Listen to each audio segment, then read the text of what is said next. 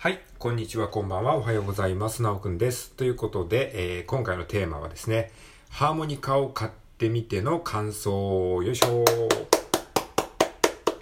はい、ということで、えっ、ー、とですね、まあ、昨日ハーモニカをですね、あの、買って、ちょっとね、あの、やってみてですね、えー、まあ、あの、そこで思ったこと、感想をですね、ちょっと、あの、ここで、え、共有しておきたいなというふうに思っております。まあ、一言で言うとね、ハーモニカね、買ってね、すごい良かったですね。めちゃくちゃ楽しいですね。はい。ということなんですけれども、まあ、具体的にどういうところがね、ハーモニカ良かったのかっていうことをね、えー、ちょっと、あの、言葉にしていきたいなというふうに思ってます。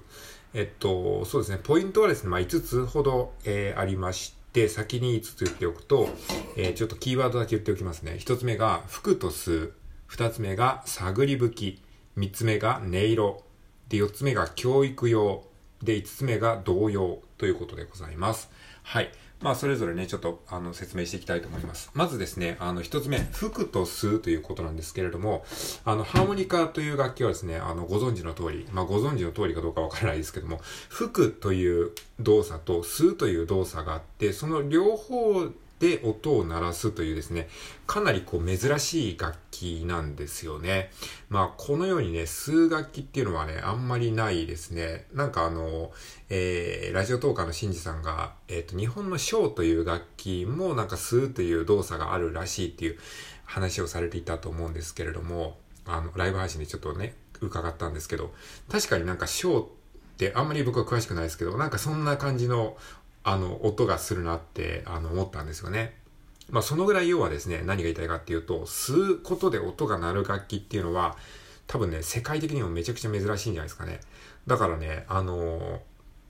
まあ、ハーモニカはね、僕本当に小学校の義務教育以来、えー、吹いたんですけれども、あのー、すごいね、なんか疲れますね。ハーモニカ で一曲吹くと。リコーダーも、リコーダーもその息を使う楽器なんですけども、リコーダーはまあ、あの、吹く一方じゃないですか。まあ普通の管楽器って大体吹くだけなんですけども。でもね、吸う時にも音が鳴るので、なんか不思議と、あの、ハーモニカを、ハーモニカでね、まあそんなに難しい曲をやってるわけじゃないんだけど、簡単な曲でもね、ちょっと夢中になって吹くとね、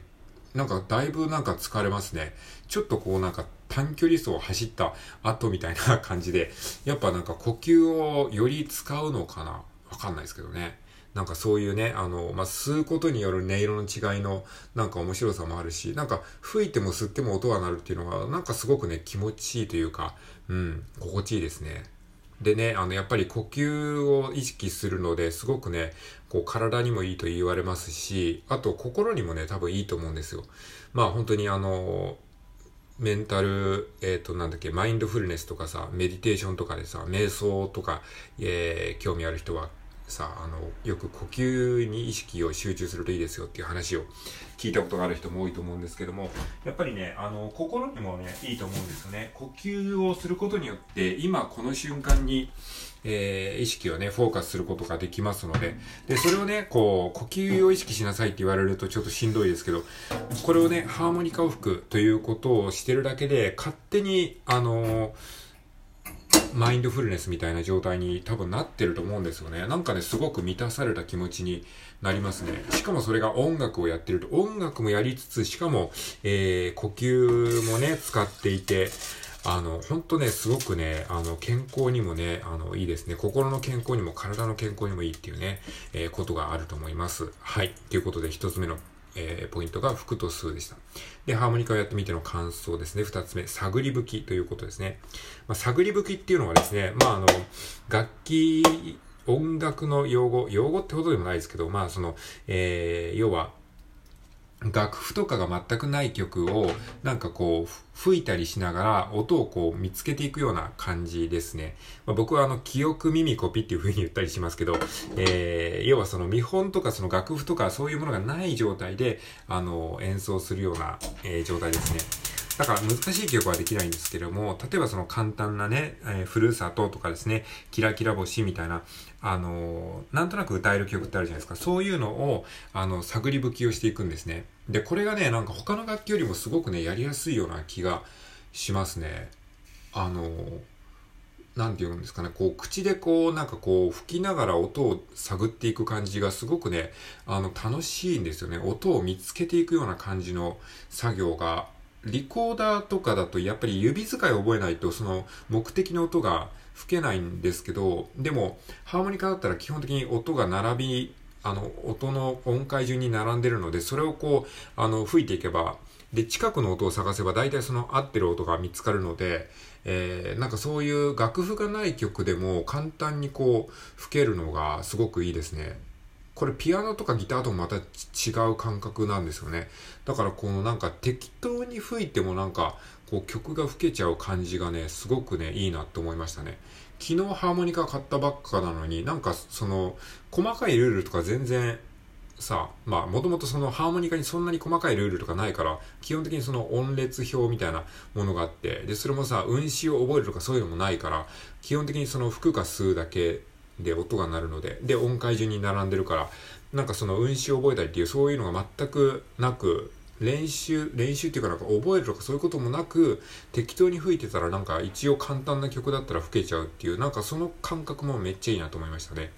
で、まあ、探り吹きがすごくしやすいので、なんか知らない曲でも、あの、なんとなくその知らない曲っていうか、あの、楽譜がない曲でも、あの、簡単な曲で、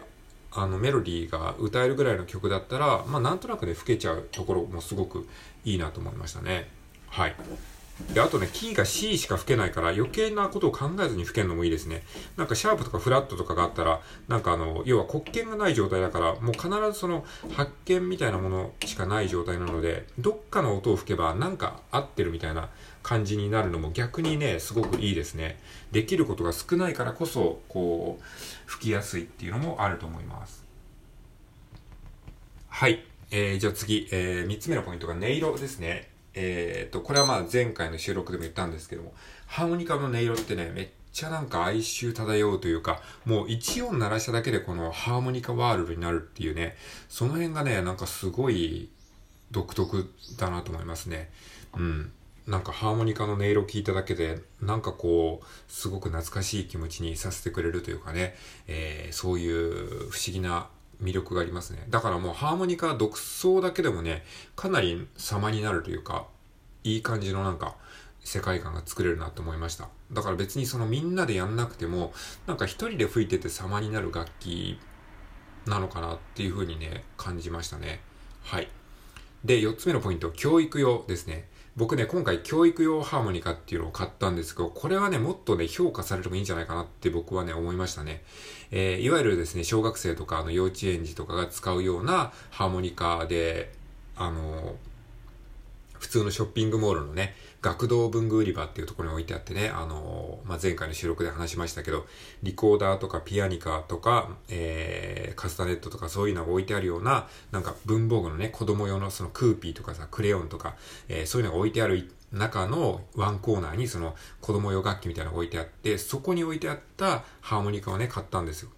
でね、まあ、ある程度音楽をちゃんとやってる人からすればね、まあ、そんな子供用の楽器なんて過去笑いっていうふうに思うかもしれないですけど、なんかね、僕もそう思ってたんですけど、これがね、結構ね、馬鹿にできないというかね、すごくいい音がするし、やっぱりね、教育用の楽器っていうだけあって、しっかりとね、作られてるんですよね。えー、子供のための楽器だからやっぱりさ、そんなにさ、あの、いいけ、いい加減なものはさ、作れないわけじゃないですか。だから、やっぱりね、すごくね、しっかりしてるし、で、それなりに量産もされてきてる歴史があるので、なんかその、逆にね、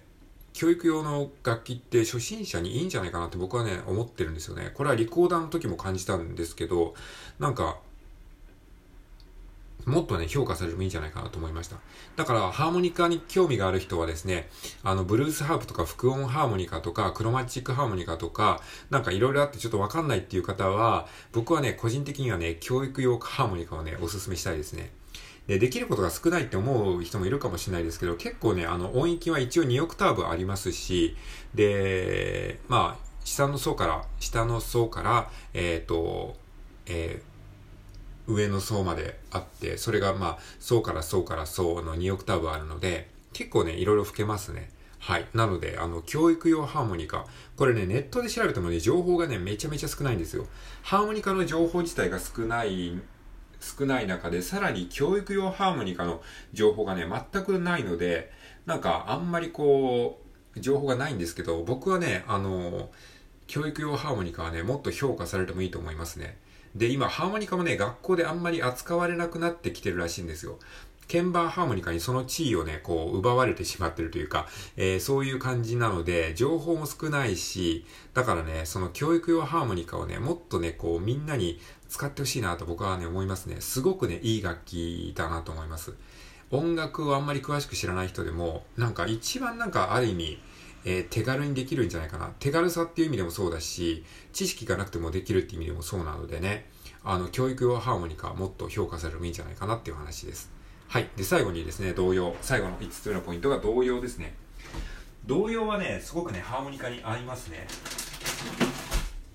まあ、リコーダーにも合うんですけどもね、ハーモニカで童謡吹くのもすごくいいですね。で、さっき言ったように探り吹きでね、吹けるので、楽譜とかなくてもね、あの、なんとなく、あの、覚えてる曲を適当にこう、なんか音を探しながら吹くだけでもね、すごく楽しめます。はい。で、そう、童謡をね、吹くとね、なんか童謡って意外とね、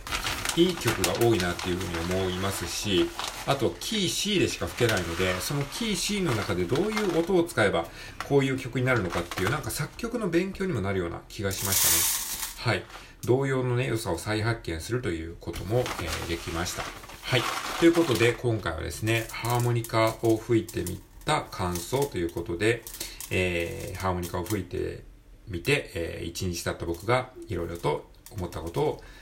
えー、言語化しておきました。はい。ハーモニカちょっと興味あるなっていう方はですね、あの、ぜひちょっと、えー、探してみてください。えー、僕はね、個人的に教育用ハーモニカをね、お勧めしますので、まあ、あの、あんまり詳しくない方は、まずそこから始めてもいいんじゃないかなというふうに思っております。はい。えー、ということで以上、聞いてくれてありがとうございました。それでは、お疲れ様です。